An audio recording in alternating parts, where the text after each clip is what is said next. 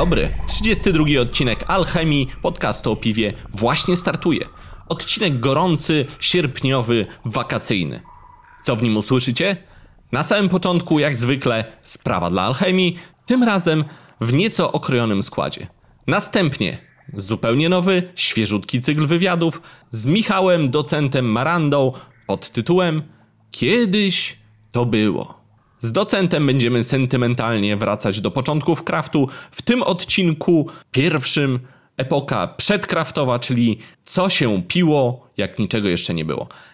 W następnej części oczywiście Janek i Olek, czyli laboratorium, chociaż właściwie tym razem apteka, nie laboratorium, gdyż będą udowadniać, że browar to jednak apteka. Ja nazywam się Przemek Iwanek i zapraszam Was do wysłuchania trzydziestego drugiego odcinka Alchemii, podcastu o piwie. trzydziesty drugi odcinek, sprawa dla Alchemii, tym razem dwuosobowa. Jest ze mną tylko Janek. Cześć, Janku. Siema. Mateusz tymczasem rozbija sobie parawanik już w Mielnie. Na pewno bawi się świetnie. To co? Zaczynamy? Zaczynamy. Zaczynam od mojego tematu. I ja ostatnio się zastanawiałem na temat owoców w piwie i owoców w rzemiośle ogólnie. Mam wrażenie, że jest tego strasznie dużo. Mam wrażenie, że tego jest za dużo. Co gorsza, sam robię piwo z owocami i robię tego też dużo i też mam wrażenie, że za dużo. Natomiast wydaje mi się, że to wynika z tego, że ludzie tego chcą. Pytanie do ciebie i co ty o tym sądzisz, czy, czy rzeczywiście jest tak, że rzemieślnicy zaczęli gonić swój własny ogon? Kiedyś było tak, że wchodziłeś do knajpy i miałeś plus dwadzieścia złotych za piwo z sokiem, a teraz tak na dobrą sprawę browary same dodają tego soku. Fakt, że ten sok jest troszeczkę innej jakości, natomiast zaczęły się robić słodziutkie piwa owocowe i za- zaczęło to schodzić, ludzie się z tym zaczęli jarać i, i co, co o tym sądzisz? No rzeczywiście, jakoś pomyślałem sobie teraz, że sok malinowy, ten słodki, jest jakoś mocno unikany w piwach. Ale może do tego dojdziemy. Zielone już się pojawiły, także jesteśmy coraz bliżej. Wiesz co, ja rozumiem, jak jest letnie goze, które ma troszkę owoców. Natomiast wszystkie piwa z owocami, w ogóle wiesz co, jakoś coraz częściej chcę pić tego pilsa. Nie wiem, co się ze mną dzieje. Czy to ta pogoda? Jakoś po prostu nie czuję tych piw z owocami. To nie jest mój temat, także może nie jestem odpowiednią osobą do wypowiadania się. Dla mnie to nie jest nic ciekawego akurat. W ogóle mnie to nie interesuje. To jest w ogóle troszkę nawiązanie do mojego drugiego tematu, który będzie zaraz, na temat tego, czy kraft przypadkiem nie goni w piętkę. Natomiast poruszyłeś jeszcze jeden wątek w tym pytaniu. To znaczy, czy browary robią to, czego chcą ludzie? Czy aby na pewno tak jest? Bo ja z racji tej, że przepracowałem ileś tam lat w spożywce, zawsze są dwie strony. Zawsze producent ma, takie filozoficzne trochę podejście, zawsze producent ma tą zdolność kreacyjną, może kreować rynek, natomiast też musi zbierać odpowiedzi i musi reagować na to, co robią ludzie. Także nigdy nie jest tak, że producent robi wyłącznie to, co chcą ludzie, bo producent też proponuje coś nowego, prawda? I pytanie, jak potrafi to sprzedać. Produkowanie tylko i wyłącznie tego, co chcą ludzie, jest pójściem na łatwiznę, pójściem na skróty i szczerze powiedziawszy, Steve Jobs kreował sobie rynek, prawda? Dlatego był numer jeden, a nie tylko odtwarzał potrzeby. Oczywiście się w nie wsłuchiwał, ale oferował też coś od siebie, także wydaje mi się, że browary też muszą mieć pewną funkcję kreacyjną i nie mówić tylko, a bo ludzie tylko tego chcą i niczego innego. Wiesz co, pewnie teraz nawiążę do tego do drugiego tematu, który chcesz zaproponować, natomiast to trochę wynika z tego też, że ciężko jest coś nowego wymyślić w krafcie, a nawet jeżeli coś nowego wymyślisz, to to niekoniecznie jest smaczne. I, i na przykład jak spojrzysz na taki browar Brokreacja, który od czasu do czasu wypuszcza jakieś takie piwo w pewien sposób szalone. Nie wiem, teraz było jakieś... Lager na przykład. Tak, albo piwo z sumakiem teraz było. O. Tak, i, i to nie jest smaczne po prostu. W sensie te dodatki, które ktoś próbuje dodać i próbuje stworzyć coś nowego, próbuje wykreować być może potrzebę u klienta, to nie jest smaczne. Nie masz wrażenia takiego, że po prostu już wszystko było i teraz właśnie kraft się próbuje nagiąć pod klienta, bo ja mam takie wrażenie i ja, ważąc piwo, próbuję się nagiąć do tego, co ludzie chcą pić i zrobić to po prostu lepiej niż konkurencja. Bo może to nie jest to pole, na którym trzeba konkurować. Może to pole już się wyczerpało dodatków. Może już nie warto grać dodatkami, tylko trzeba oferować coś innego na innym polu. Na przykład, nie wiem, no, jakieś super zestawy do domu. No nie wiem, no, coś ekstra. Coś jeszcze innego. Wymyślić coś, czego jeszcze nie było, prawda? Niekoniecznie od razu jakiś dodatek. W ogóle pozdrawiam Brokreację, żeby tutaj nie ja było. Również, że... Ja również. Że, że coś, ja nie piłem tego piwa z somakiem, także nie wiem. Więc y, wydaje mi się, że drążenie tego tematu dodatków to już jest chyba temat powoli się wyczerpujący. Już z tej kopalni nie będzie węgla. No dobra, w sumie, w sumie mam podobne, podobne do tego podejścia, więc dawaj swój temat teraz. No mój temat, tak jak już powiedziałem, jest gdzieś w jakimś stopniu podobny, ale tylko tak troszeczkę. Ale żeby nie było, proponuję pewną historię. Sentymentalna podróż wstecz, okej? Okay? Dasz radę? No dawaj. Może i słuchacze dadzą radę. Pamiętasz czasy, kiedy to wszystko się zaczęło, jak powstawały pierwsze browary, ta rewolucja się rozkręcała, wszyscy śledzili pilnie Tomasza Kopyrę i tak dalej. Ja wtedy się znalazłem jako wielki entuzjasta craftu na Wyspach Brytyjskich. Mhm. Jak tam szedłem po ulicy ze znajomymi, którzy tam mieszkali, zobaczyłem pub BrewDoga. Wiesz, wtedy jeszcze multitapów było jak na lekarstwo i zobaczyłem pub BrewDoga i mówię, wow, po prostu kurczę, super, BrewDog, nie? A oni tylko popatrzyli i powiedzieli, no BrewDog i chodźmy gdzie indziej, bo będzie lepiej. I później, wiesz co, miałem to samo, jeszcze poleciałem też do Stanów i, i tam oczywiście, wow, Stany, wiesz, krawcik, najlepsze I P y na świecie, nakupiłem tego w sklepie. Było wieczorem spotkanie, ja je przyniosłem i, i koleś tak popatrzył tam, który mieszkał, mówi, o, kupiłeś kraft, ale ja wolę lagera. No i teraz jak na to patrzę, tak z perspektywy to mam trochę déjà vu, bo mam wrażenie, że gdzieś w Polsce ten entuzjazm też wyparował? Czy krawcik w ogóle jeszcze grzeje? Czy to odjechane piwa jeszcze jakiś mają sens? Czy... No bo wiesz, ta branża jest nakręcana entuzjazmem, prawda? Na tym się opiera. I czy można jeszcze tę energię wskrzesić? A może to niepotrzebne nikomu już do niczego? Wiesz co, wydaje mi się, że patrzysz z perspektywy osoby bardzo wciągniętej w, w temat i też z mojej perspektywy. Nie mam dystansu. Myślę, że nie masz dystansu. Myślę, że nas może to już nie kręci, już nie jesteśmy tak entuzjastycznie nastawieni do tego, bo wypiliśmy już tego sporo, popróbowaliśmy różnych wykręconych piw i wracamy do tego, co jest po prostu w jakiś sposób dobrze zrobione po prostu. Nie, nie, nie kręcą już nas te dodatki, tak jak mówiłeś poprzednio. I wydaje mi się, że, że z tej perspektywy to może tak wyglądać. Natomiast z perspektywy osób wchodzących w temat, a jest ich na pewno mnóstwo, to wciąż jest entuzjastyczne, tak? Po prostu ta osoba nie może trafić na takiego Przemka Iwanka i na takiego Janka Gadomskiego, który powiedział... Malkontentów. Tak, na malkontentów, no. Okej, okay, napiszcie do nas, dajcie nam znać, czy jest jeszcze entuzjazm, czy powoli już troszeczkę wyparowuje. A dzisiejszy odcinek jest mocno wakacyjny, także... Olewamy newsy. Olewamy, Janek? No chyba olewamy, chyba że coś tam masz jeszcze. Mam jednego newsa, a jeden jedyny tylko. Może taki krótki wstęp na początku. Łosie, jelenie, sarny, dziki, lisy, borsuki, kuny, jenoty, wilki i rysie. Z ptaków kuropatwy, bażanty, dzikie kaczki, gęsi, łyski, bekasy i cietrzewie. Mamy jednak poważne obawy o dalszy los cietrzewia. Otóż pewnie niektórzy już się domyślą, o co chodzi, a mianowicie Żubr.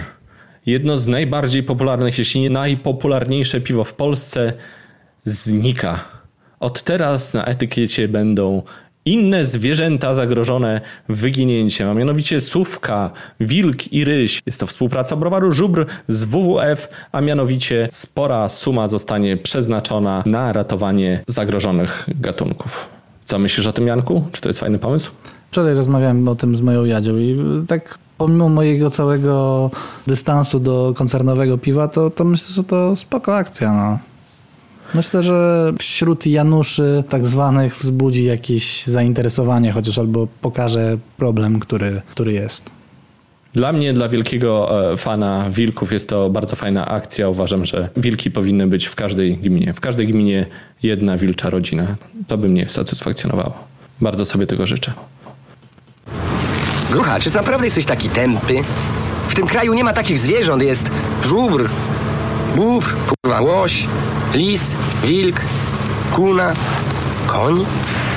Wydra, ryjówka, zając to są zwierzęta, które żyją w Polsce. No dobrze, to co? Króciutka sprawa dla alchemii dobiega końca. Dziękuję ci bardzo, Janku. Dzięki. Pora zatem zacząć nasz wywiad, a właściwie nasz nowy cykl z docentem Marandą.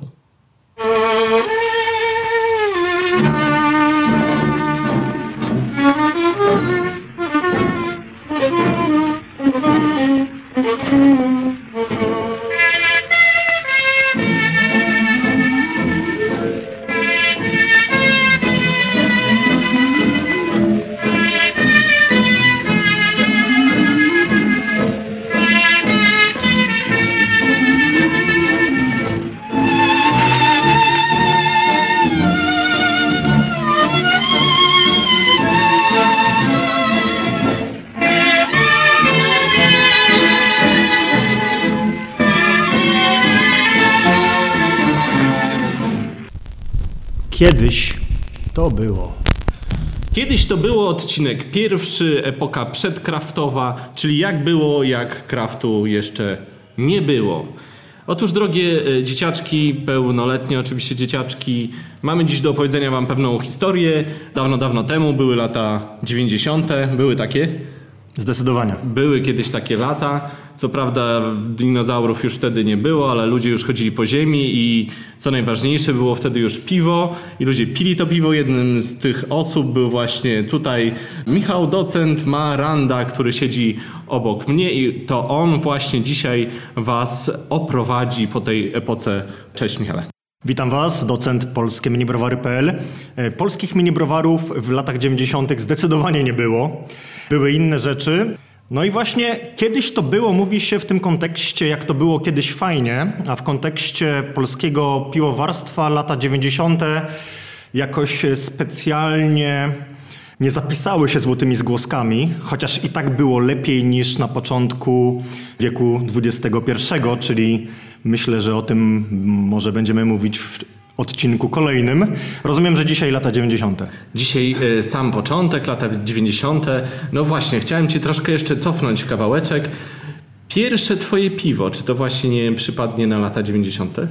Zdecydowanie. Moja pełnoletność i żeby tutaj być poprawnie politycznym, oczywiście mówimy, deklarujemy, że piliśmy piwo m- mając już te osiemnaście lat.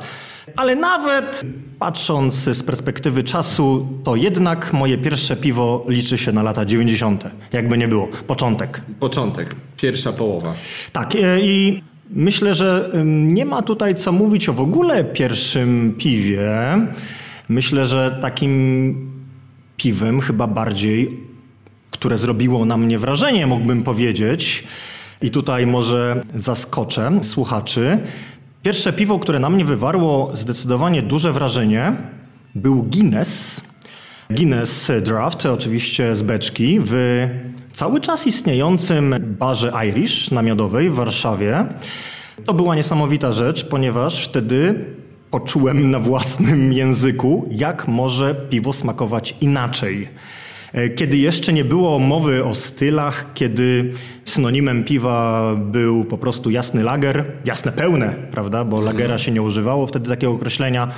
I to piwo, pamiętam, wtedy poszedłem z moim kuzynem, zaprosił mnie do Irish pubu na Miodową i zaserwował właśnie takie ciemne piwo z fantastycznie gęstą, śmietanową pianą. Ja to spróbowałem, było aksamitne, było niesamowicie kawowe. Ta piana śmietanowa wręcz robiła niesamowite wrażenie i byłem zszokowany, że tak również może smakować piwo.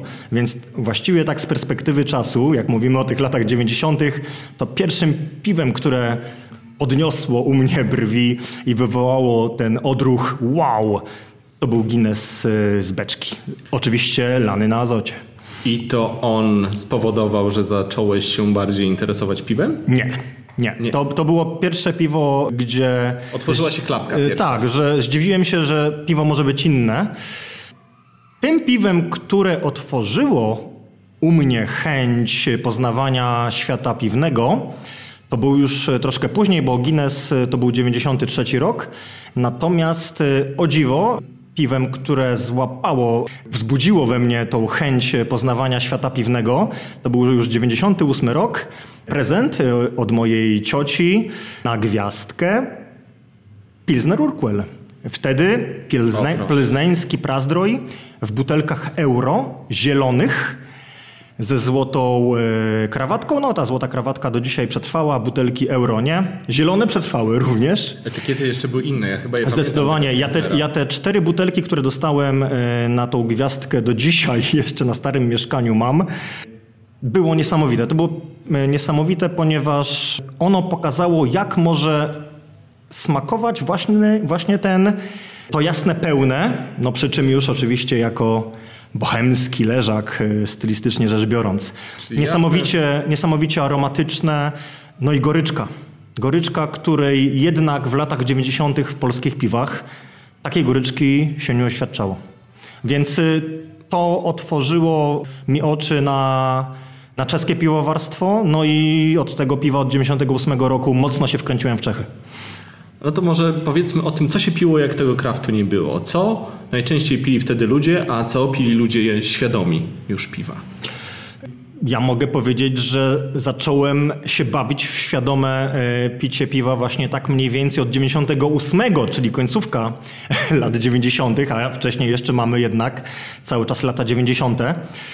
Lata dziewięćdziesiąte były, były o tyle normalne, że te wszystkie polskie browary, które były dostępne, oczywiście mówię o rynku warszawskim, były jeszcze w rękach polskich. To były browary, które oczywiście były poddane przekształceniom własnościowym, ale patrząc na przykład na Warszawę, browary warszawskie były spółką pracowniczą, więc one zmieniły strukturę własnościową z zakładu piwowarskiego państwowego, ale zostały przekształcone w spółkę pracowniczą. No i te piwa, jak na Warszawę, tutaj dostępne bardzo szeroko, no były konsumowane powszechnie.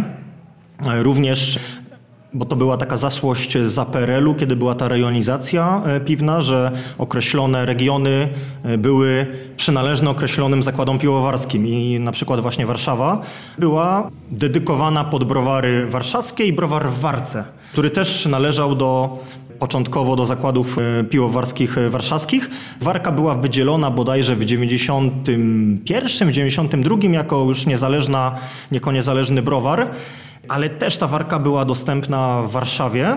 Jeżeli mnie pytasz, co się piło w latach dziewięćdziesiątych, to powiem browary warszawskie i Warkę. Bo browary warszawskie były ważone jeszcze w Warszawie. To... No to jeszcze były w Warszawie na początku dwudziestego pierwszego wieku, aż do dwa tysiące, dwa tysiące trzeciego, dwa tysiące czwartego roku. I powiedzmy szczerze, to były browary z piękną tradycją, tam był...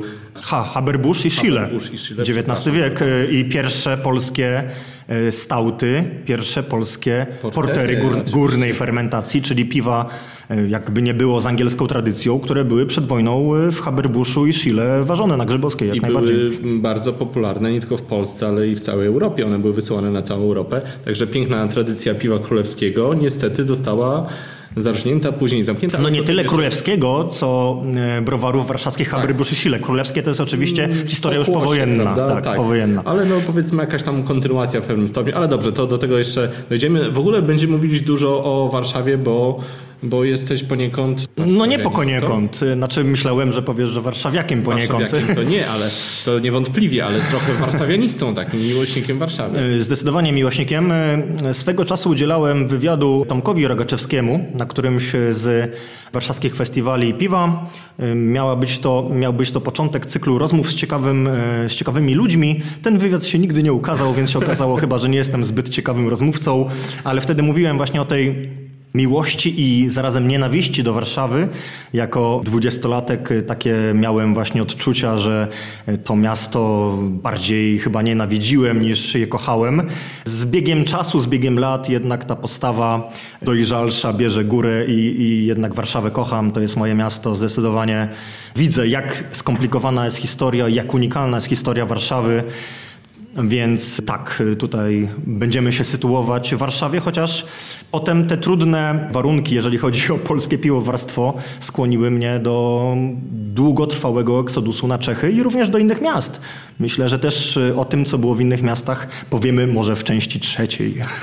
No dobrze, dobrze. To wróćmy jeszcze do tego piwa, które się piło, czyli mieliśmy te browary warszawskie, mieliśmy Warkę, to były najpopularniejsze piwa, pewnie docierało też a to jakiś Żywiec, a to jakiś Lech, a to tego typu rzeczy na pewno, czy tam jakaś perła gdzieś jeszcze docierała? Nie, nie, nie. Ja pamiętam, nie? miałem obok domu taki sklep Konsumy, mhm. to był taki...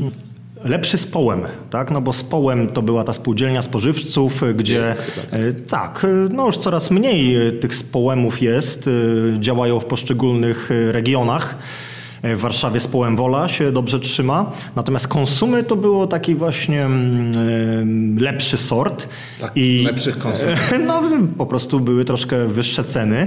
I w tych Konsumach obok mnie, oprócz rzeczonego Królewskiego i Warki, która była powszechnie dostępna, był właśnie Okocim Zagłoba w butelkach zero trzy. Żywca nie pamiętam, czy widziałem, ale to było wydarzenie, że było takie piwo, bo uświadommy to sobie, że piwa Żywiec, Okocim były, były piwami eksportowymi. One były rzadko dostępne na rynku krajowym. Ta dopiska, która jest eksport, czasem gdzieś jeszcze się pojawia, gdzieś chyba jeszcze na Perle czasem gnie, ona była rzeczywiście nie bez przyczyny, po prostu te piwa głównie szły za granicę. Zdecydowanie, więc pamiętam taką sytuację. Mój ojciec, z którym ostatnio nagrywam filmiki i cieszą się dużą popularnością, może mieliście okazję je zobaczyć, była taka sytuacja właśnie, że zrobiliśmy w szkole podstawowej, więc z tą niepełnoletnością, z, przepraszam, z pełnoletnością troszkę za, trochę na bakier było. No i właśnie tata wrócił wcześniej z pracy i zrobiłem taką małą imprezkę, gdzie tym razem dziewczyny miały zaopatrzyć nas w wiktuały szklane. I o dziwo kupiły właśnie piwo Okocim Zagłoba, co nas bardzo zdziwiło, bo to było bardzo drogie piwo. Tak jak patrzę, szybki strzał na ceny, to Warka kosztowała cztery i pół tysiąca za zero i pół, a Okocim Zagłoba kosztował siedem i pół tysiąca za zero przecinek trzy. Czyli coś jak siedem złotych, tak? Dobrze przeliczam. E, nie, to nie był jeszcze taki przelicznik, bo tam po, potem inflacja poszła, aha, więc ta denominacja była, inflacja. W każdym razie no, mhm. przeliczmy właśnie Warkę cztery i pół tysiąca pół litra na siedem i pół tysiąca Okocimia Zagłoby i dziewczyny się nie kierowały współczynnikiem z Paysona, chociaż właściwie na alkohol chyba nikt wtedy nie patrzył, nie pamiętam ile. A Zagłoba to co to było? To też był jasny jakiś lager? Oczywiście, że tak, oczywiście, aha. że tak. No potem, to dokończę ten wątek i, i właśnie dziewczyny kupiła, kupiły Okocimia Zagłobę, więc ba, bardzo nam to zaimponowało, że możemy napić się tak drogiego piwa, po czym wkroczył tata na imprezę i skończyła, skończyła się impreza i skończyło się picie Okocimia Zagłoby. Nie to, żebym miał... No właściwie chyba już tam nic nie było do wypicia. Ale słuchajcie, butelki zero trzy, tak, chyba było po jednej na głowie. O, grubo. Już wiemy, co się piło powszechnie. Człowiek świadomy, czyli od dziewięćdziesiątego ósmego roku. Co człowiek świadomy, czego taki człowiek szukał do wypicia? Co można było znaleźć? No nic nie można było znaleźć, bo lata dziewięćdziesiąte no to jest jednak cały czas stylistyczna posłucha. Jeżeli chodzi o polskie browary, to mamy oczywiście różne warianty lagerów, poczynając oczywiście od nieśmiertelnego, jasnego, pełnego, dwanaście B L G. No, browar warszawski wypuścił też dziesiątkę. Ona była to, trochę wysoko odfermentowana, no i niestety cały czas tutaj polskie browary sobie słabo radzą przy tych piwach dziesięciobalingowych z odfermentowaniem tej przysłowiowej czeskiej dziesiątki się nie da rady zrobić. Te trzy i pół alkoholu, tylko ta czwórka minimum musi być na etykiecie. Więc no, ta dziesiąteczka, zresztą no umówmy się, jednak właśnie ten dzisiejszy współczynnik z Paysona w tych latach dziewięćdziesiątych był dosyć istotny. Człowiek dysponował ograniczonym budżetem, więc patrzył i taka dziesiątka była jednak uznawana za, za piwo jednak takie no niepełne właśnie. Takie, no o co, co, tutaj, o co tutaj chodzi, nie? Wcale nie kosztowało, to, to w ogóle było, jeżeli chodzi o ceny, było dosyć śmieszne, ponieważ właśnie jak mówię o tym portfolio, dziesiąt, dziesiątka, dwunastka i za chwilę porter bałtycki. mhm, z browarów warszawskich i to wszystko było dziesięć procent różnicy w cenie. Więc bardzo też miało wzięcie piwo Porter Bałtycki, które no teraz nie przypomnę sobie, bo teraz już chyba było po denominacji, ale to kosztowało po denominacji, jeżeli Królewskie kosztowało powiedzmy jeden dziewięć, no to Porter kosztowało dwa dwa. Więc to były śmieszne różnice cenowe. No i tak i ten Porter smakował. I ten Porter smakował, to było najfajniejsze, że to było piwo z charakterem. Pijąc to piwo miało się do czynienia, miało się wrażenie z tą sztuką piwowarską, że to już człowiek, coś w tym jest. Tak, że to już człowiek miał wrażenie wow. To już ale jest coś, coś innego. A potwierdzisz, że kiedyś to było i że rzeczywiście w latach dziewięćdziesiątych te piwa, te jasne lagery były lepsze od tego, co teraz proponują nam duże browary? To jest to, co powiedziałem z Pilsnerem Urquellem, że jednak te polskie piwa w latach dziewięćdziesiątych one wcale nie były pilsami. Więc jeżeli ktoś wspomina goryczkę w piwie, może w innych regionach Polski, okej, okay, nie wiem, nie piłem, ja piłem, mówię, Warkę, Królewskie, no to nie były piwa mocno goryczkowe. Więc to były coś między lagerem a pilsem. Oczywiście pils też jest lagerem, ale tutaj bym nie robił jakichś legend, że ach, to było piwo Słowne jakoś piwo. mocno goryczkowe. Natomiast no, ono miało swój smak, ono miało swoją głębię. Dało się je rozróżnić między jednym browarem a drugim? Tak, była ta specyfika, chociaż tak naprawdę to zaczęło się dziać później, kiedy wchodziły już te browary typu Witnica, typu Koreb, typu może Gościszewo, gdzie te różnice były bardziej wyczuwalne, no ale to już jest początek dwudziestego pierwszego wieku. Dobra, to jeszcze wróćmy do, do tej twojej świadomości. Zacząłeś odkrywać piwa i czego szukałeś, gdzie szukałeś, co piłeś? Gdzieś wyjeżdżałeś czy szukałeś? Nie no, lata dziewięćdziesiąte to jednak cały czas Warszawa. No tutaj muszę wspomnieć sentymentem bardzo cały czas darzę ten lokal. To właściwie był pierwszy lokal, do którego chodziłem ja i mój kumpel ze szkoły średniej Papu Rafałka, o, oczywiście obecnie nieistniejący. On się mieścił w pawilonach na Świętokrzyskiej, obecnie zaorany pod teren, nad którym budują wieżowiec.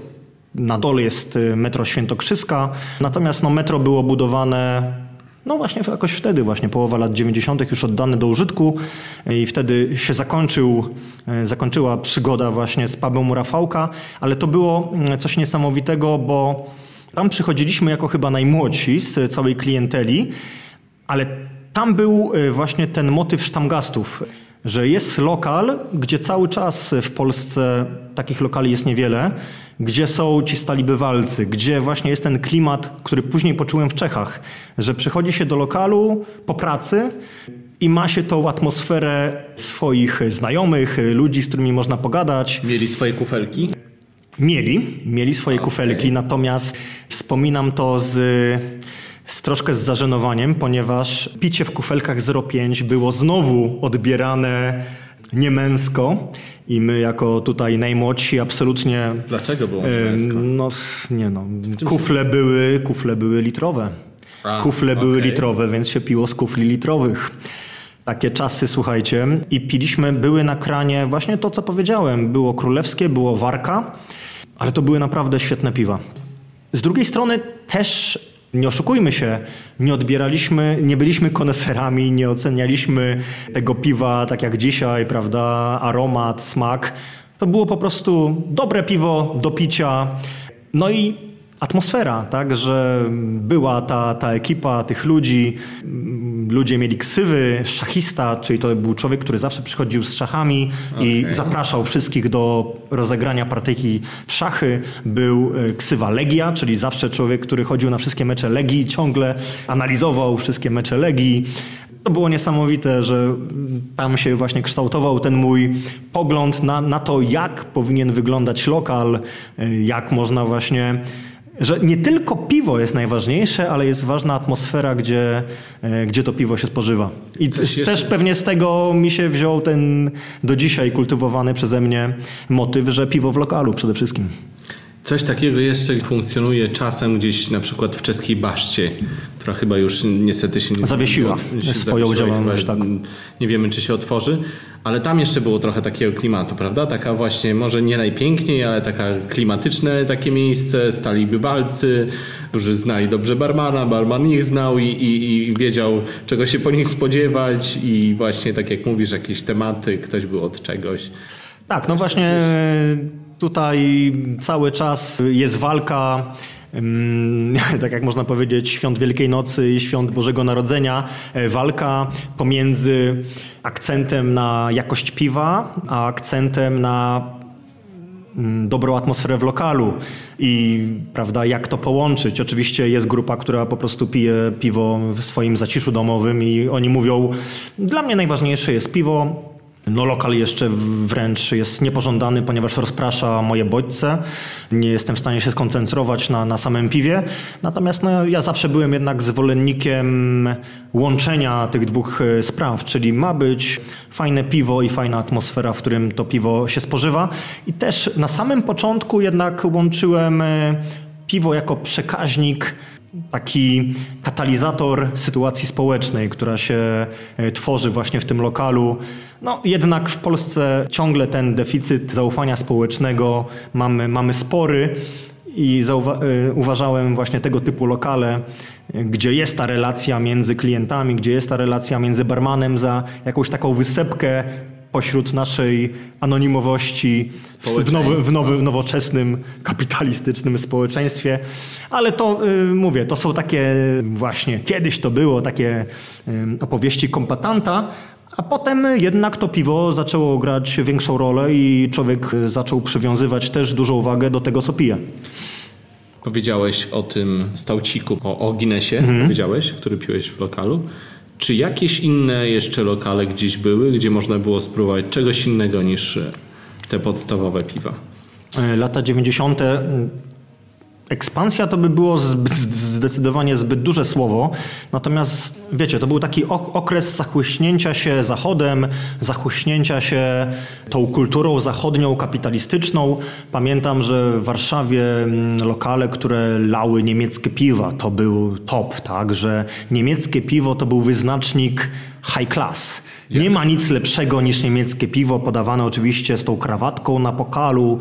No, y, oczywiście było dostępne tylko w drogi... Z krawatką na pokalu? Tak, taka krawatka to jest taka, taka serwetka, taka delikatna serwetka, oczywiście brandowana. Aha. Czyli najpierw wafel, czyli podkładka tekturowa, potem pokal i na nóżkę pokala zakładana serwetka, pokal brandowany, serwetka brandowana. To były te początki serwowania piwa. To było dla, dla ludzi bogatych. To było dla ludzi bogatych. No, niemiecki pils nie wywołuje tutaj raczej szybszego bicia serca. To się chyba nie zachowało. Chyba już nikt Absolutnie się nie zachowało i to chyba na jakichś filmach z lat dziewięćdziesiątych można zobaczyć, jak gdzieś kręcili właśnie, że poszli bohaterowie danego filmu na jakieś piwo i było właśnie niemieckie piwo. Gangsterzy. To, to było, tak, no, ta, gangsterzy.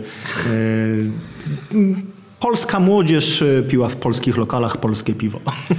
Czy dziesięć i pół to nie jest właśnie okres przed dwutysięcznym rokiem, kiedy to wystarczyło? No, teraz rzeczywiście poruszyłeś tą strunę dziesięć i pół, również E B. Piw, które jednak wywoływały we mnie żywe emocje, żywe negatywne emocje. A zbierałeś na rower od, od dziesięć i pół? Czy... Nie wiem, nie, nie, pamiętasz? nie pamiętam Dawali tej sytuacji. Natomiast teraz tak, jeżeli mnie pytasz o dziesięć i pół... Razem z Brewery, czyli z piwem E B, to były nowoczesne kampanie marketingowe, prawda? To chyba było przyjęte przez jakiś zagraniczny kon- koncern. Czyli przejęty był, znaczy przejęty, no kupiony po prostu przez Australijczyków. Pierwsze było E B. I oni Posłucha... tam zrobili po amerykańsku prawdziwą pierwszą kampanię. No po australijsku. Po australijsku. Po australijsku. Okay. W końcu byli Australijczykami. Ja zapamiętałem ten slogan potrójnie filtrowane. Potrójnie okay. filtrowane, czyli właśnie tak nawiązując jednak do tego, co powiedziałeś, w Stanach też. Ta filtracja, to żeby to piwo było jak najbardziej świeże, rześkie, mineralne i wręcz przypominające wodę. Na to był akcent. No, my wtedy pijąc te lagery No, bardzo treściwe, bardzo smaczne, jednak niosące bardzo dużo wrażeń smakowych. Cały czas mówię, że goryczka była umiarkowana, ale to było jednak piwo, które smakowało i nagle tutaj wchodzi nam zacho- no, zachodni czy Australijczyków, no, z punktu widzenia cywilizacyjnego koncern zachodni. Potrójnie filtrowane. Ono od razu się różniło barwą. Te piwa polskie były jednak złote, tak jak właśnie potem czeskie. Pełne złoto, a to E B było ja, takie złote jasne.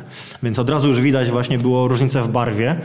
No i tak jak nawiązujesz do dziesięć i pół, no to była troszkę pewnie kierowana też marketing. Niesamowity, było wszędzie po prostu. Ale to było kierowane było... do ludzi młodych, tak. Prawda? Że tutaj macie lżejsze piwo, to jest dla was takie dziesięć i pół, a podejrzewam, że alkoholu to miało pewnie około cztery. Więc nie tak wcale lekkie. Obydwa piwa nie zdobyły mojego uznania, ani E B, ani dziesięć i pół, czyli już nawet w tych latach dziewięćdziesiątych już miałem ten bunt między wejściem takiego koncernowego podejścia do piwa. Czyli było... przede wszystkim marketing jako, jako najważniejsza rzecz, a smak piwa to już jest sprawa drugorzędna. Bo tak jak powiedziałeś, do tej pory nie było jeszcze takich agresywnych marketingowych akcji, nie było absolutnie reklam, nie. nie było takich rzeczy. Dopiero E B właśnie, tak mi się wydaje, z, z dziesięć i pół razem przecierały te, te szlaki takiego właśnie bardzo agresywnego marketingu. I od tego chyba się zaczęła epoka właśnie tych koncernowych piw, kiedy się później posprzedawały te browary i okazało się, że to jest jedyna droga. No to już była naturalna kolej rzeczy wskutek przekształceń własnościowych, kiedy po prostu przez no, zwykłą, zwykłe kupowanie akcji, prawda, to były spółki akcyjne i zachodnie...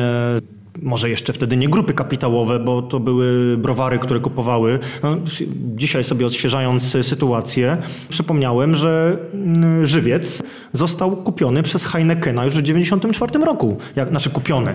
Był większościowym udziałowcem, więc jako jeden z pierwszych w ogóle polskich browarów. Już dziewięćdziesiąty czwarty rok został kupiony przez Heinekena. Ale jeszcze słowo na temat E B, bo nie chcę tutaj absolutnie wieszać psów na tym na tym browarze, ponieważ było coś takiego jak Eberet.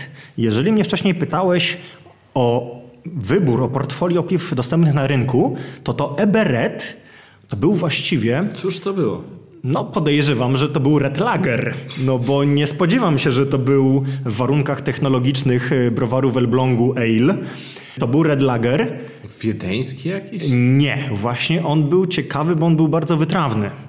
I pamiętam, że mając to nastawienie takie antymarketingowe, właśnie jednak trzeba zachować tą trzeźwość umysłu i tą jakąś otwartość, że nie byłem na nie kompletnie wobec E B. Spróbowałem tego Eberet i mówię, wow, to jest to coś, czego polskie browary nigdy nie zrobiły. Niestety Eberet... Kariera tego piwa można chyba się liczy w roku. Nie sądzę, żeby, żeby dłużej zniknęło z rynku, nie przyjęło się. Polacy jednak tego smaku, ono było niesamowicie wytrawne. I jednak coś, co jest wytrawne na polskim rynku, chyba raczej nie chwyci. Zapytam cię jeszcze o lokale. Czy były jeszcze jakieś lokale, które możesz wskazać w tamtych latach, gdzie ewidentnie można było się napić czegoś lepszego niż tylko podstawowych piw? Znaczy, mm, były te z niemieckim, był irlandzki, coś jeszcze? Jeżeli chodzi o coś lepszego, to raczej ciężko, natomiast tutaj po prostu pani Małgosia by mnie zabiła. Pani Małgosiu, pozdrawiam, gdybym nie wspomniał Gorączki ja Złota. Pozdrawiam. Gorączka Złota, niedawno dwudzieste trzecie urodziny. Więc jak najbardziej można obliczyć, że to są lata dziewięćdziesiąte, kiedy ten lokal powstał. No oczywiście na początku nie miał żadnych fajerwerków, nie taka była jego rola. Natomiast to, że, że ten lokal funkcjonuje od lat dziewięćdziesiątych, to jest naprawdę fantastyczna sprawa, ponieważ no, ten Irish na Miodowej też funkcjonuje, tylko z tego co widziałem chyba razem z kuchnią wietnamską. Więc okay. To już jest zupełnie inny profil. Więc chapeau bas dla tych pionierów, którzy z lat dziewięćdziesiątych przetrwali. A może inne piwa dało się kupić w butelkach? Może jakieś czeskie? Może były jakieś sklepy, gdzie dało się coś kupić innego niż... No jeżeli dostałem piwa. Tego plzeńskiego Prazdroja na gwiazdkę, to się dało. Tutaj markety oczywiście, wiadomo, markety, kapitał zagraniczny, prawda, pierwsze Jean, Auchan, Leclerc chyba wtedy też był obecny na rynku i one, oni mieli półkę z tymi zagranicznymi piwami, natomiast no jak ja patrzyłem na te ceny, no to mnie wtedy jako no, już pod koniec lat dziewięćdziesiątych jako studenta. No, niestety stać mnie nie było, więc absolutnie finansowo poza, poza zasięgiem młodego człowieka. Czy jakieś imprezy piwne wydarzały się w latach dziewięćdziesiątych? Czy pamiętasz coś? Nie to, żeby aż takie imprezy były, żebym nie pamiętał. Nie, absolutnie nie. Natomiast żeby tak nie było, że w tych latach dziewięćdziesiątych, no, szczerze mówiąc, jeżeli chodzi o Polskę, były jakieś festiwale w Gdańsku. Chmielaki od kiedy są, pamiętasz? A, no właśnie, Chmielaki. No, Chmielaki już całkiem niedługo. Nie wiem, czy ukaże się odcinek przed Chmielakami. No jest to, jest to rzecz znowu, która przetrwała od zamierzchłych czasów, no w formie dosyć ludycznej, dosyć takiej właśnie jarmarcznej. Przynajmniej prawdziwej. Tak, ja nie mam nic przeciwko temu. Byłem raz na Chmielakach, było bardzo ciekawie. Pojawiłem się na Chmielakach chyba dopiero w latach w dwutysięcznych. Tak, były, były Chmielaki. Zresztą ja to mówię właśnie z perspektywy Warszawy, która troszkę odstawała, i ta Lubelszczyzna. I dopiero jak pojechałem na tą Lubelszczyznę właśnie w dwa tysiące pierwszym, to się zakochałem, ale o tym może już właśnie w drugim odcinku.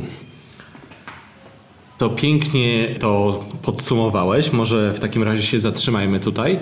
Czyli króciuteńkie podsumowanie, głównie lagery. Zdecydowanie tak. Również oczywiście porter bałtycki w wykonaniu polskim po wojnie. To również jest lager, portery. Ale to była ta wielka siła. Przecież są cały czas kolekcjonerzy porterów, które były produkowane przez nasze browary bardzo czasem szeroko. Też wygrzebie też rzeczywiście. I jeszcze początek dwudziestego pierwszego wieku były produkowane te portery, więc tak się właśnie mówi piwowarski skarb Polski. No i właśnie dzięki temu stylowi, który jednak jakoś, no wiadomo, że się utlenia, on, ale... Ale on w dużych browarach, zobacz, przetrwał. Oczywiście, oczywiście. I Lech, i Tyskie, i browary warszawskie to jeszcze ważyły przecież do dwa tysiące drugi, dwa tysiące trzeci, dwa tysiące czwarty rok, więc to też znowu materiał na drugi odcinek, ale no lata dziewięćdziesiąte. Oprócz lagerów jasnych, również lagery ciemne, czyli porter bałtycki. Znaczy, ja mówię tak, jako dosyć młody człowiek też nie miałem świadomości, jaki świat piwa jest bogaty, złożony. I nawet to, że mamy piwa jasne, wielu marek, które jednak różniły się smakiem od siebie, i mamy też portery bałtyckie i mamy tego właśnie stouta, który zrobił na mnie niesamowite wrażenie. To naprawdę... to wystarczało. To absolutnie nie, nie było tego, co potem się w dwudziestym pierwszym wieku na początku, tego poczucia skrzywdzenia, niedosytu i tego, że odstajemy.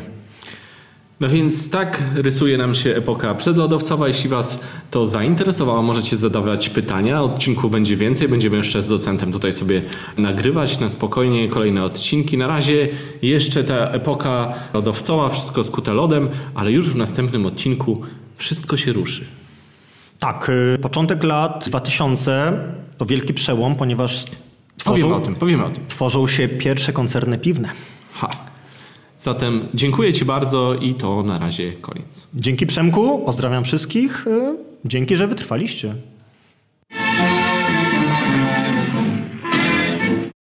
I to już wszystko z naszych kombatanckich wspominek. Przejdźmy zatem do apteki.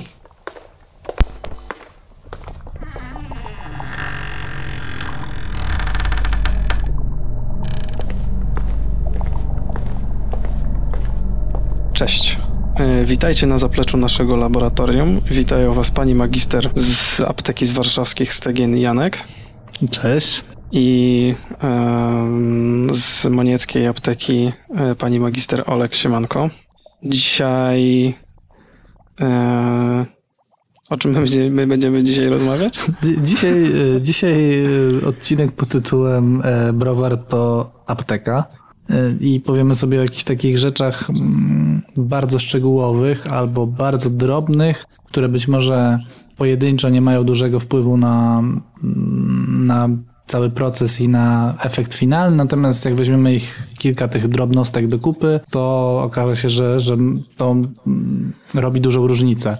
Chodzi o to, że w tym momencie i zarówno na, na rynku piw rzemieślniczych i w konkursach piw domowych decydują tak naprawdę detale i piwo bardzo dobre od piwa genialnego nie dzieli tak naprawdę dużo, a i, i myślę, że największy wpływ w przeskoczeniu na ten najwyższy poziom właśnie robią te takie drobnostki, te takie drobne rzeczy, na które nie zawsze zwracamy uwagę albo nie zawsze się do nich przykładamy.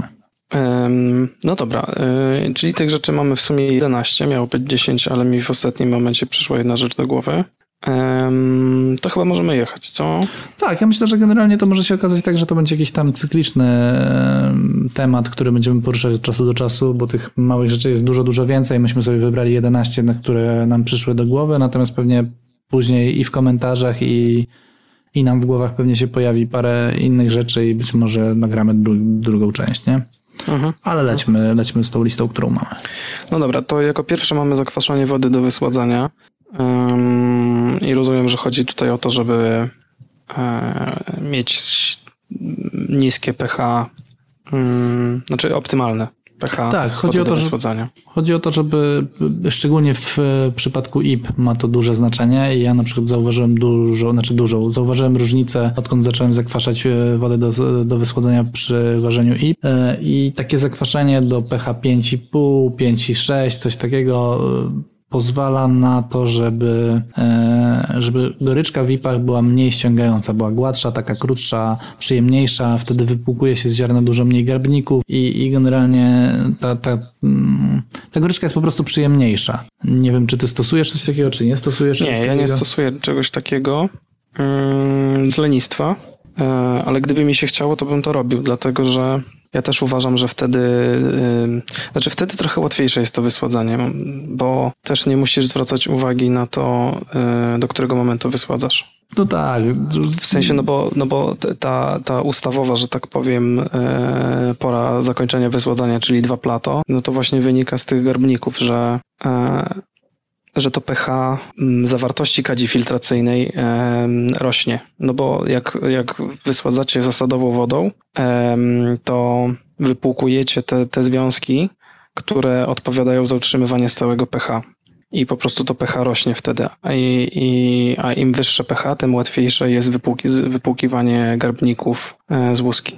No to jest właśnie techniczna strona tego zakwaszania. Po to właśnie się zakwasza, żeby to niższe pH utrzymać w, w złożu filtracyjnym, tak na dobrą mhm, sprawę. Tak, tak, żeby było stałe, żeby było właściwie stałe pH złoża filtracyjnego, nie? Ale powiedziałeś też o jednej rzeczy ważnej, o tym dwa B L G. Ja co prawda nigdy tego nie mierzyłem i nie zwracałem na to uwagi, natomiast to jest też jakaś tam drobna rzecz, na którą warto zwrócić uwagę. Nie mamy tego na liście, ale to jest drobnostka i jeżeli nowy piwowar, który nie ma za dużego doświadczenia w wysładzaniu i generalnie w celowaniu w jakieś konkretne B L G, w długość tego wysładzenia i tak dalej, to dobrze byłoby, żeby sobie to mierzył. No to jest no, drobnostka tak na dobrą mhm. sprawę. Natomiast jeżeli ktoś wypłucze tego za dużo i nie zakwasi na przykład wody do zakwaszania, do, do wysładzania, to to może mieć znaczenie.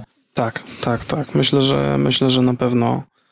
Pamiętam, że mi Marcin Stefaniak kiedyś opowiadał, e, pozdrawiamy, e, o przypadku jakiegoś kolegi, którego miał, e, właśnie, że zwrócili mu uwagę wszyscy, żeby uważał trochę przy wysładzaniu i wcześniej skończył wysładzanie i nagle e, gościu wskoczył na, na wyższy poziom ważenia. Tylko dzięki temu, że, że zwrócił uwagę na to, kiedy kończy wysładzanie. No, ja muszę powiedzieć, że moje I P też weszły na jakiś tam wyższy poziom, odkąd to robię, a zacząłem to w ogóle robić... E, po tym, jak zobaczyłem, że Filip Mazur, jeden z sędziów piwnych P S P D i B J C P, na metryczkach bardzo często, jak sędziuje jakieś kategorie związane z dużą ilością chmielu, to często w uwagach, jak jest ściągająca goryczka, to pisze, że jednym, jedną z rzeczy, którą można poprawić i która może wpłynąć na jakość tej goryczki, jest właśnie zakwaszenie wody do, do wysłodzenia. I to mi dało też dużo do myślenia wtedy, skoro on tak pisze, a chłopak się zna generalnie dość dobrze na, na swojej robocie, to pomyślałem, że może rzeczywiście to może mieć aż tak duże znaczenie, bo, bo ja zazwyczaj temat wody sobie pomijałem, ale powoli się zacząłem do tego przekonywać, że jeżeli jeszcze jest jakieś pole do poprawy, to, to być może właśnie w wodzie. No i to mhm. był pierwszy krok, tak? I, i zauważam naprawdę do, dużo, też jakość tej goryczki w czasie e, się nie, nie psuje. Goryczka jest też po na przykład dajmy na to sześciu czy ośmiu tygodniach cały czas taka sama. Wcześniej zdarzało mi się, że ona się taka robiła taka tempa, jak, jak to leżakowało. Także jakby kończąc też temat tego, bo mamy jedenaście rzeczy i jak będziemy o każdej mówić po pięć minut, to trochę za długo się nagadamy. Ale ja, ja polecam bardzo zakwaszanie wody. Nie kosztuje to nas nic, bo to są tam jeden mililitr czy, czy tam półtora mililitra na dziesięć litrów wody do wysłodzenia. To, to jest nic. Kosztuje to nic. Czasu też nie za bardzo w sumie. Trzeba po prostu o tym pamiętać. Mhm. Tak, jak, jak będziecie chcieli więcej informacji na ten temat, to piszcie komentarze po prostu. A tymczasem przechodzimy do kolejnego punktu, czyli intensywności gotowania. I tu chodzi o to, że ja się spotkałem z takimi opiniami, że wystarczy, że woda będzie miała sto, że brzeczka będzie miała sto stopni i że będzie widać tam, że, że się rusza. I ja się z tym nie zgadzam, bo ja w moim przypadku było tak, że ja miałem bardzo duży problem z pianą przez, przez pewien czas. I mocno się tym interesowałem i tam dużo rzeczy poczytałem sobie, posłuchałem podcastów i tam w którymś podcaście pewien pan mówił o tym, że intensywność gotowania mocno wpływa na pianę w gotowym piwie i te, od tego czasu dosyć intensywnie hajcuję pod, pod tym garem z brzeczką i, i piany, jakość piany mi się poprawiła, szczególnie jeżeli chodzi o trwałość. Mhm. Nie wiem ja, ja, dlaczego tak się dzieje, ale jest to pierdoła tak naprawdę, a, a jednak, jednak yy, poprawiło przynajmniej w moim przypadku yy, pianę. Wiesz co, no, może coś być w tym, co mówisz, znaczy na pewno jest coś, bo teraz jak sobie tak analizuję swoje warki i wszystkie warki, które były ważone na Klarsteinie, na tym automatycznym kotle ważelnym, miały rzeczywiście pianę gorszą niż jak zanim przeszedłem na ten kocioł. A tam gotowanie jest troszeczkę mniej burzliwe. To znaczy ja właściwie obniżam to, to gotowanie ze względu na to, że, że tam mniej paruje wtedy, a, a zdarzało mi się, że mi sufit się, na suficie mi się skraplała, skraplała brzeczka, więc trochę to, to przyciszyłem, ale teraz możesz mieć w sumie rację. Jest, ja to przetestuję, bo wydaje mi się, że to może być jeden z powodów, dla którego u mnie ta piana ostatnimi czasy jest. Znaczy nie tak, że jej nie ma w ogóle, natomiast mogłaby być lepsza, mogłaby być bardziej imponująca z pewnością. Mhm, Myślę, że tu mogą mieć znaczenie też cukry po prostu, karmelizacja, która następuje przy burzliwszym gotowaniu. Myślę, że te mhm. cukry mogą budować pianę. Mhm, tak mi się wydaje, że to może na to mieć na to wpływ. Ale mogę też gadać głupoty. No tak, no, no wiesz, no to też nie wiadomo tam, bo to Charles Bamford, taki, taki chemik, który się piwem zajmuje, o tym mówił. I on też nie wyjaśnił, dlaczego tak jest, ale mówił, że właśnie, że, że warto jest mocniej pogotować.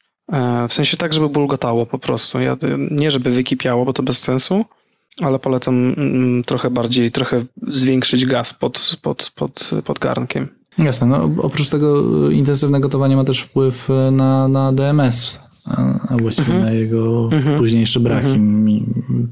Czasami jak jest no i przełom ten... jest też y, trochę ten hot break jest taki bardziej, y, no większe są te pól, te, te, te, te kuleczki i trochę łat, łatwiej to potem opada, mam wrażenie tak, też. Tak, to, to prawda.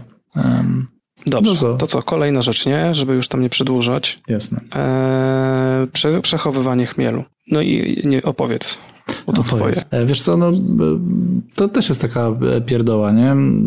Jak, jak kupujemy chmiel i go pakujemy później, to, to widziałem na przykład, nie wiem, do pewnego momentu browomator miał takie plastikowe pudełeczka. Mhm, Niektórzy pamiętam. w jakieś takie woreczki strunowe to ładują i, i, i wydaje mi się, że to jest w porządku, w sensie, że, że to w jakiś sposób zapobiega przed starzeniem się chmielu. Ale tak naprawdę chodzi o to, żeby zminimalizować po pierwsze dostęp tlenu do tego chmielu, bo to jest najbardziej zabójcze moim zdaniem, a dwa, no, przechowywać go w zamrażalniku. I mhm. oczywiście można zrobić I P z chmielu, który nie był szczelnie zamknięty i poleżał sobie w zamrażalniku pół roku i pewnie będzie okej. Natomiast jak zadbamy o ten chmiel i, i odessiemy mu na przykład tlen albo wypchniemy ten tlen i zawiążemy to, to opakowanie ściśle, tak żeby tego tlenu tam się nie nazbierało, no to ta I P A będzie tam oczywiście o, o jakieś tam jeden procent lepsza, ale jednak będzie lepsza. No. Mhm. Myślę, że dużo piwowarów nie przykłada do tego wagi i tak jak mówię, te piwa będą pewnie poprawne, natomiast nie będą imponujące. Ostatnio takie słowo często używam, imponujące, bo, mhm. bo w stosunku do piwa, dlatego że, że staram się, żeby te moje piwa były właśnie imponujące i jakoś mi pasuje to słowo. Ja generalnie dążę do tego, żeby piwo było perfekcyjne, tak? Zawsze do czegoś się przyczepię i w swoich piwach, i zazwyczaj w czyichś też. Natomiast no, to wydaje mi się, że może być jeden z elementów, który może poprawić wasze piwa. No ja się z tym zgadzam. Yy, polecam zakup yy, pakowarki próżniowej. To robi robotę. Ja w sumie też polecam, bo, bo ten chmiel, który mi kiedyś spakowałeś, yy, Jungę dwa tysiące, ze zbioru dwa tysiące siedemnaście, to ostatnio używałem jej i naprawdę pachnie przepięknie jeszcze do tej pory. Fakt, że przeleżała przez te mm, półtorej roku, czy nawet dwa lata w zamrażalniku, nie? Ale mhm. naprawdę jak otworzyłem tą paczkę, to, to, to rozniósł się taki fajny, cytrusowy, ananasowy aromat bez żadnych niepożądanych zapachów, więc, więc na pewno to robi robotę. Tak, i tutaj jeszcze tylko na koniec taka rada od Czesława Dziełaka mi się przypomniała, którą kiedyś tam dał, że on robi tak, że on jak tylko się pojawiają chmiele w sklepach, to on kupuje na cały rok te chmiele i przytrzymuje sobie w zamrażarce, bo ze względu na to, że nigdy nie wiecie, w jakich warunkach sklep przechowuje ten chmiel. Ja wiem, że teraz już zwykle to są zamrażarki, ale jak wy to zrobicie, to wiecie, w jaki sposób jest to zrobione, nie? No na pewno. To, to też taka to, rada, że... Jeżeli ktoś ma wolne środki, to pewnie może sobie tak. zainwestować w chmiel, albo na przykład nie? dojścia do hurtowych ilości chmielu, to też... Ale to przy okazji będzie taniej, nie? Tak, tak, no. Natomiast rzeczywiście większość sklepów już teraz raz, że trzyma w zamrażarkach, dwa, że ma próżniowo je pakowane. Tak, czy tak, to prawda, to prawda. To jeszcze prawda. Ze trzy cztery lata temu to nie był standard, natomiast teraz mi się chyba nie zdarza za, zamówić chmielu, który nie byłby w ten sposób zapakowany. Mhm. Mhm. To jest naprawdę spoko, że to poszło tak do przodu w tak krótkim tak. czasie. Tak, tak, to prawda. Dobrze. Yy, przestrzeń w szyjce przy rozlewie, to jest kolejny nasz yy, punkt. Czwarty już. Czwarty już, tak. I w tym punkcie chodzi o to, żeby nie zostawiać za dużo przestrzeni pustej, wolnej, wypełnionej powietrzem w trakcie rozlewu piwa. I oczywiście tutaj po raz kolejny wkłania się utlenianie piwa przez to, że, że w tej szyjce zostawiacie wolne miejsce. Tak, czyli tam centymetr, dwa można zostawić, ale na pewno nie więcej, bo ja na przykład widziałem takie, że cała szyjka była pusta, nie? Albo szyjka i jeszcze trochę. No to to już jest dla mnie w ogóle absurd jakiś. Tak, wiesz co, mi się wydaje, że to wynika z tego, że piwowarzy po prostu wzorują się na piwach, które znajdują w sklepie, tak? I, i w sumie nikt o tym nie mówi, że, że ta szyjka powinna być, znaczy, że to piwo powinno być wypełnione prawie że pod korek, a piwa w sklepach najczęściej są niedolane, tak? W, mhm. patrząc z perspektywy piwowara domowego. Mhm, tak. ja, ja zawsze, jak próbuję komuś to zobrazować, ile tego piwa powinno być, to przy tych butelkach takich, nie pamiętam jak one się nazywają, te takie, które mają wyższy kołnierz, znaczy wyższą tą taką, wyższy dziubek, kurde, nie wiem jak to się nazywa. Takie, które, tak, taką górną tą szyjkę, którą takie, łapie no, Greta. Okej, okej. No, takie Vichy Light starego typu. Tak, Vichy Light starego typu. To, mhm. to moim zdaniem należy nalać tak, żeby tylko ten taki górny, ten, ten dziubek zostawał, a cała reszta powinna być wypełniona. Czyli to jest jakiś centymetr. No, centymetr. No, tak mhm. jak mówiłeś, centymetr, mhm. półtorej to jest w ogóle maks. Ja zazwyczaj lepiej jest przelać niż, niż nie dolać moim zdaniem, bo jednak to ryzyko, że piwo wybuchnie w butelce, jak je przelejesz i nalejesz je za dużo, i go za dużo jest dużo niższe niż utlenienia, jeżeli nie dolejemy. Więc, mhm. więc warto na to zwrócić uwagę i to też świeżość I P Y na pewno będzie dużo, dużo dłużej zachowana przy takim nalewaniu. Tak, tak, tak, zgadzam się. Szczególnie przy piwach nisko wysyconych, bo wtedy ten tlen jest zjadany troszeczkę wolniej, mam wrażenie, i wtedy szybciej się to będzie utleniać. Znaczy wiesz co, ja w ogóle nie wierzę trochę w to zjadanie tlenu przez drożdże. Tak szczerze mówiąc. Okay. Ale to jest chyba temat na jakąś inną dyskusję kiedyś. W sensie uważam, że jest go tam za dużo i wydaje mi się, że to jest po prostu na takiej zasadzie, że on się miesza z tym dwutlenkiem węgla, który drożdże produkują i tak czy inaczej będzie ci się to piwo utleniało. Zwłaszcza jak dużo zostawisz, nie? W sensie to zużywanie, na pewno to zużywanie tego tlenu jest zależne od tego, ile zostawisz miejsca w szyjce, bo jak nalejesz pół butelki, to za cholerę ci te drożdże tego nie, nie, nie zjedzą, nie przejedzą. Nie no, oczywiście, prawda? Można sobie zrobić dość, dość prosty test, nie? Nalać butelkę do połowy, nalać butelkę pod sam korek i zobaczyć i, i zaobserwować tak, po pół proces roku utlenienia. Zobaczyć, które się utleniło. No, myślę, że nawet tak. po miesiącu, wiesz, to już będzie widać w barwie mhm. szczególnie, że to piwo tak. będzie dużo, dużo ciemniejsze, nie? Tak, tak, zdecydowanie. Możesz mieć rację z tym, tym, z tym, z tą ilością. Znaczy wiesz, no ja nie mam na to dowodów, no to nie, jest no moje przeczucie nie. takie, nie? Znaczy, na pewno nie jest tak, jak część ludzi mówi, że refermentacja przedłuża życie I P Y o w ogóle parę miesięcy, nie? Tak jak znaczy, doktor... przedłuża, ale bez przesady, nie? Tak, ja też myślę. Myślę, że przy dobrym rozlewie z ewakuacją gazów jest na pewno dużo lepiej niż, niż przy refermentacji. Mhm. Że ta, mhm. refermentacja, re, ta refermentacja to na pewno nie jest złoty środek na, na trwałość I P Y, bo I P Y domowe po dwóch miesiącach zazwyczaj, nawet jeżeli się postaramy bardzo, już są gorsze na pewno niż były tydzień po zabutelkowaniu, nie? Tak, tak. No I P A tak ma. Um, Okej. Okay. Um, kolejnym punktem jest też okolica rozlewu, czyli dezynfekcja kapsli. I to jest punkt, który ja zaproponowałem. Um, I chodziło mi o to, że czasami mam wrażenie, że niektórzy nie przykładają się do tego, a jednak ja uważam, że ważne jest zdezynfekowanie kapsli, jak bardzo absurdalnie by to nie brzmiało dla, dla, nikogo, dla kogoś. Nie wiem, jak, czy ty, jakie ty masz zdanie na ten temat?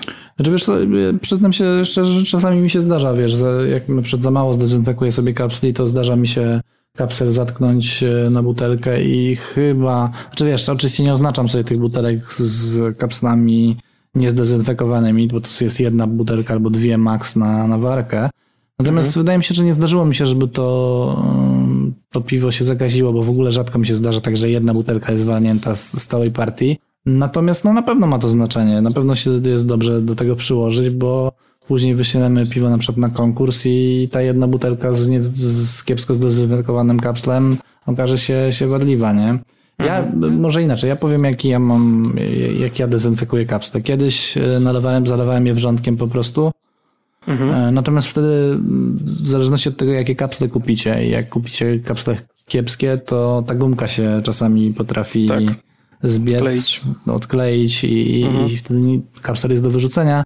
I po pewnym czasie po prostu zacząłem nalewać do szklanki Star San, bo ja używam Star San i po prostu wsypuję tam kapsle.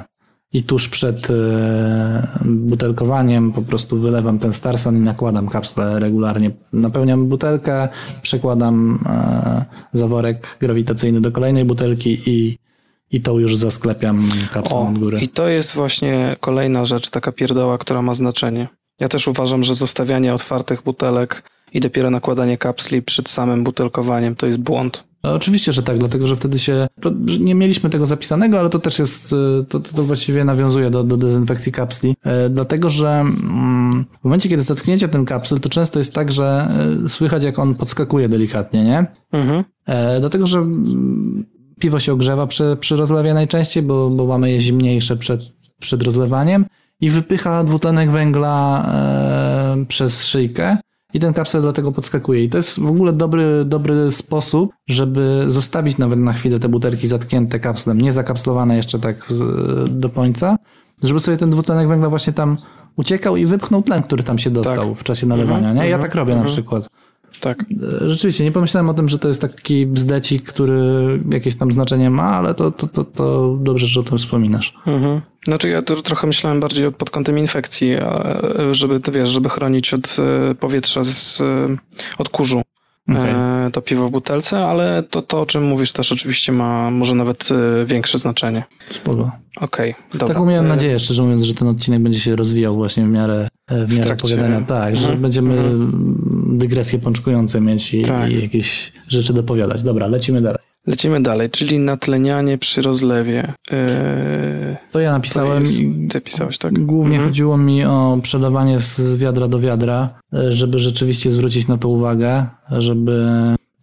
na pewno nie rozchlapywać piwa przy, mhm. przy przelewaniu z wiadra do wiadra i to też jest taki banał, natomiast moim zdaniem to jest przy przelewaniu na cichą albo do, przy przelewaniu do wiaderka z kranikiem do rozlewu, moim zdaniem piwo jest najbardziej narażone na utlenianie i, i myślę, że trzeba do tego przyłożyć naprawdę dużą uwagę.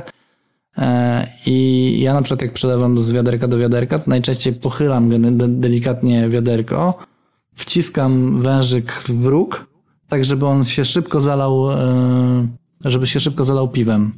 Tak, żeby był zamoczony, żeby nie... żeby ciecz nie, nie wprawiała, mm-hmm. e, wiesz, żeby się nie rozchlapywało, tak? Więc mm-hmm, i mm-hmm, później delikatnie mm-hmm. po prostu powoli go przechylam do, do pionu, e, tak żeby rzeczywiście tego tlenu jak najmniej się rozpuściło w piwie. Mm-hmm. E, to jest jedna kwestia, a druga kwestia to jest rozlew do butelek, e, gdzie ja używam tego um, zaworka grawitacyjnego. Mm-hmm. Wiem, że jest sporo, jest spore grono piwowarów, którzy nalewają z kranika bezpośrednio i ja uważam, że to nie jest dobre. W sensie, że ja próbowałem z kranika nalewać piwo samego i nie da się tego zrobić tak, żeby w pewien sposób się to piwo nie natleniło. Znaczy, moim zdaniem na pewno się dużo bardziej na, natlenia niż przy zaworku grawitacyjnym. Nie wiem, czy ty tak, też tak, tak uważasz? Tak, tak, tak. Zwłaszcza, że ja ostatnio właśnie teraz miałem dwa piwa, które tak rozlałem, bo się okazało, że mi te zaworki popękały. Więc musiałem rozlać sobie prosto z, z kranika i rzeczywiście, no, no pieni się, no. No, no, no właśnie. Rozlewanie trwa dłużej o wiele i, i przy okazji się też pieni. Widać, to piana jest, na sam koniec jest piana po prostu na powierzchni, nie? No, więc tam musi się coś dziać. Zaworek chyba dyszkę kosztuje, czy tam dwanaście złotych. No, no, no to... tak, tak. Ja zawsze mam dwa, jeden do, do bretów, drugi do, do zwykłych piw i wymieniam je co jakieś trzydzieści czterdzieści warek, żeby, żeby one były sprawne, bo je ciężko jest umyć w tym miejscu, znaczy ciężko, trzeba je rozebrać po prostu i dobrze, mhm. dobrze wypucować, żeby nie robił się tam osad na tych. Znaczy ja, wy, ja wynaocha na przykład trzymam zawsze w, w, w, w, w kręcie. Okay. A i wy, wyjmujesz ten, wyjmujesz tam uszczelkę, bo tam jest taka malutka uszczelka? Yy, nie, nie, nie, nie. Nie, okay, nie ja, ja go zawsze rozbieram i pojedyncze elementy wrzucam do tego, nie? Aha, w ten sposób. No. Spoko. Potem chyba nawet jeszcze te plastikowe, te takie elementy, te nie, bez tej rurki, bo ona łatwo się wygina, to gotuję. Okej, okay, okej. Okay. No, ale to wiesz to. To znasz tak moje już... przyzwyczajenia dezynfekcyjne. Nie, no okej, okay, no wiesz, dezynfekcji nigdy za mało, no. Tym bardziej dzisiaj to dzisiaj ci to daruję, bo odcinek się nazywa Browar to apteka. apteka. e, Okej. Okay. Pożywka dla drożdży. To jest punkt numer siedem. Hmm. I tutaj właśnie nie ma wielkiej filozofii. Znaczy o tym, o czym ja myślałem. Ja po prostu myślę o tym, żeby że warto jest jej używać po prostu.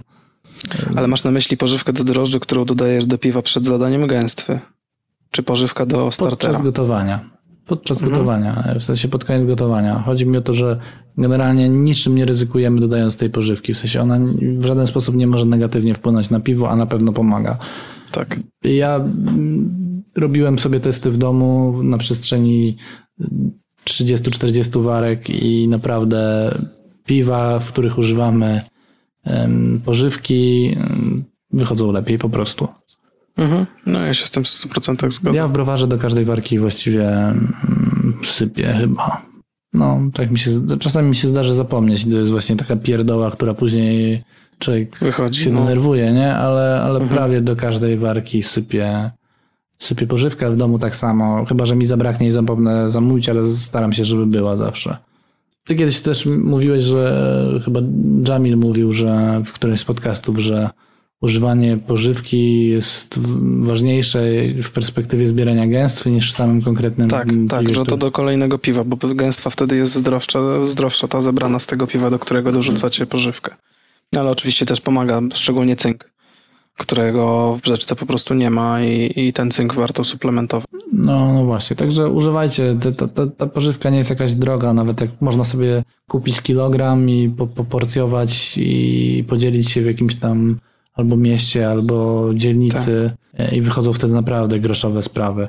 Też mówiłeś, jak, jak można zrobić pożywkę mhm. chyba w... Tak, mówiłem w odcinku o drożdżach którymś tam. Tak, jakże, jakże odszukajcie sobie to, jeżeli chcecie zaoszczędzić i zrobić sobie sami taką pożywkę i, i używajcie po prostu pożywki do drożdży w każdym piwie, tak na dobrą sprawę. Tak, tylko nie używajcie fosforanu, ten D A P nie używajcie, bo to nie jest pożywka do, do piwowarstwa, tylko do winiarstwa. W słodzie jest fosforanów, jest bardzo dużo, więc nie ma sensu e, używać e, pożywki fosforanowej do piwa.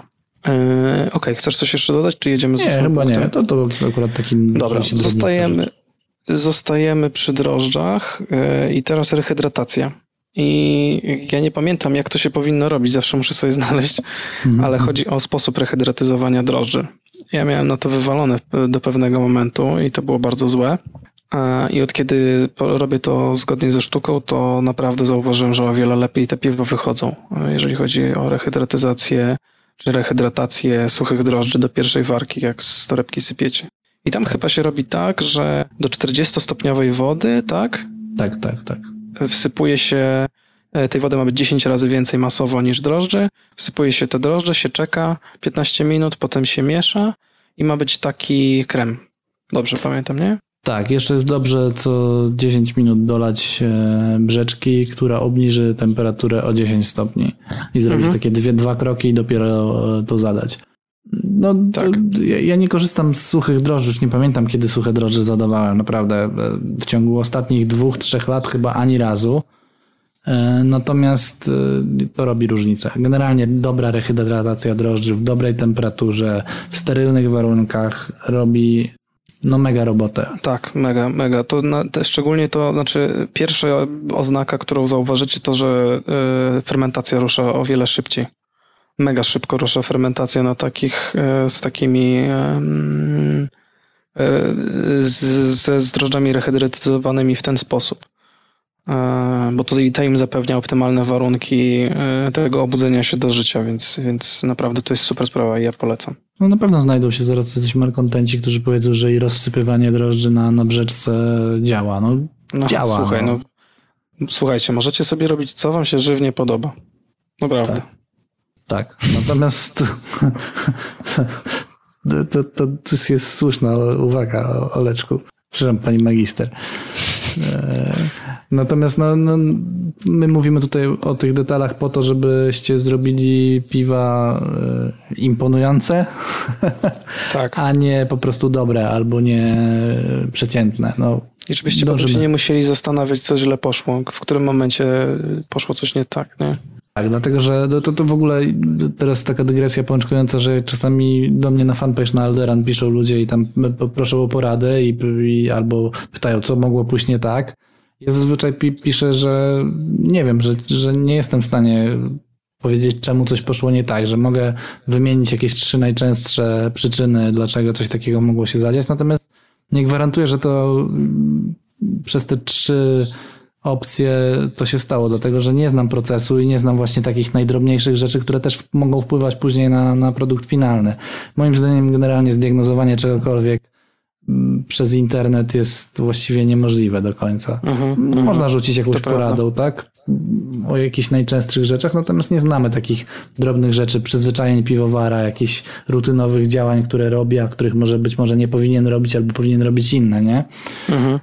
Tak, rzeczy, które wydają mu się oczywiste, a wcale takie nie są, nie? Tak, no i na przykład często jest pytanie właśnie, drożdże rehydratyzowane czy nie? I ktoś pisze, że tak. I na tym się kończy właściwie dyskusja. Mm-hmm, można to mm-hmm. zrobić na pięć różnych sposobów, a, a tylko dwa są poprawne, nie? Tak. To, to tyle, jeżeli chodzi o moje uzewnętrznienie. Dygresje. Tak, dygresje. Yy, no dobra. Czyli teraz mamy y, sposób zbierania gęstwy jako punkt numer dziewięć. No tak, to jest, to jest I ja tyle. Chyba wiem, o co ci chodziło, no tak. ale znaczy podejrzewam, że chodzi ci o to, żeby nie zbierać wszystkich drożdży i robić to w miarę ostrożnie, prawda? Tak, jeżeli, jeżeli mamy tej gęstwy na tyle dużo, że jesteśmy w stanie ją w jakiś sposób zauważyć, jej rozwarstwienie, to dobrze jest zebrać ją po prostu z góry. Najczęściej nie potrzebujemy całej gęstwy, którą mamy na dnie fermentora, bo jest jej dużo więcej niż potrzebujemy do kolejne, kolejnego piwa, które robimy najczęściej w tej samej objętości. Nie? I, i z dwudziestolitrowej warki, jak zbierzemy wszystko, to pewnie na sto litrów by nam starczyło, więc mhm. nie ma sensu tego zbierać wszystkiego. Lepiej jest to po prostu zebrać z wierzchu tą, te najzdrowsze drożdże, które opadły najpóźniej, i te zadać do, do brzeczki później, albo wrzucić do słoika i później zadać wszystko ze słoika. Bo ja na przykład jestem ogromnym przeciwnikiem płukania gęstwy. Nie, nie, widzę, nie widzę plusów żadnych tej, tej, tego zabiegu. Dlatego ja często, jeżeli właśnie zbieram gęstwę, to zbieram ją z góry, a nawet jeżeli jej nie zbieram z góry, tylko zbieram wszystko, to często nią bełtam, tak żeby ją wymieszać, żeby, ona, żeby wzburzyć wszystko, co jest do wzburzenia i mhm. przelewam ją do słoika z... z dość dużą ilością piwa, czyli tak dajmy na to, jak gęstwy widzę, że jest, strzelam trzysta mililitrów, no to pobieram piwa sześćset, dwa razy więcej piwa jeszcze do, pobieram. bełtam tym porządnie i wstawiam to do lodówki i te drożdże to od razu widać w, w, w słoiku, one się selekcjonują. Na górze zostają te najzdrowsze i widać, że one są jaśniejsze, takie ładniejsze, kremowe, ogólnie takie kremowe. Bez takich grudek, nie? Tak, a te grudki mhm. są na dole i, i nie ma mhm. potrzeby tego później e, selekcjonować, nie? Mhm, mhm, mhm, mhm. Więc właśnie chodzi mi o to, żeby górną warstwę po prostu zbierać i przyłożyć się do tego. To trwa minutę dłużej, jak, jak poskrobiemy, nie skrobiemy pod nie, tylko zbieramy z góry, natomiast mamy, mamy same najlepsze drożdże. Tak, tak, tak, zgadzam się z tym. W ogóle te twoje gęstwy zawsze tak ładnie wyglądają. Naprawdę, no ja takie już, już jakiś czas temu to zauważyłem. Wiesz, to na pewno też ma z, z, zdrowa fermentacja, no ta fermentacja u mnie jest no tak. dość, dość, dość dopieszczona, więc to też na pewno ma jakieś tam znaczenie. No. Mhm. Natomiast no, rzeczywiście przykładam się do zbierania tej gęstwy. Poza tym jak dostajesz gęstwę ode mnie, to najczęściej dostajesz z, przełożoną ze słoika do słoika i dostajesz ją z góry też, więc ona już w jakiś sposób jest przeselekcjonowana też. Okej, okay, okej, okay, spoko. No dobra, to teraz punkt numer dziesięć, czyli różnica temperatur przy zadawaniu drożdży. No i o tym trochę było w przypadku punktu numer osiem, czyli tej rehydratacji. Tak. No ale rozumiem, że chodzi tutaj o szok temperaturowy, prawda? Szok, dokładnie tak. No, nie wyjmujemy z lodówki drożdży i za piętnaście minut ich nie zadajemy do, do brzeczki, bo dozna, do, do, doznają szoku temperaturowego, tak jak mówisz, i, i fermentacja będzie zdrowa, nie, nie zauważycie tam jakichś specjalnych różnic i pomyślicie, że generalnie wszystko jest w porządku, natomiast no, przy takim zadawaniu mogą się zadziać różne rzeczy, jakieś wyższe alkohole, jakieś smrody, jakieś siarki, jakieś no generalnie rzeczy wynikające ze stresu. W niedużych, umówmy się, to nie będą jakieś duże ilości, natomiast one gdzieś tam w tle sobie będą majaczyć, nie? Znaczy, wydaje mi się, że w przypadku lagerów to może mieć już takie znaczące, okay. e, znaczący wpływ. No bo tam ta temperatura, wiesz... Mm, znaczy kurczę, nie, bo to jednak trochę bez sensu.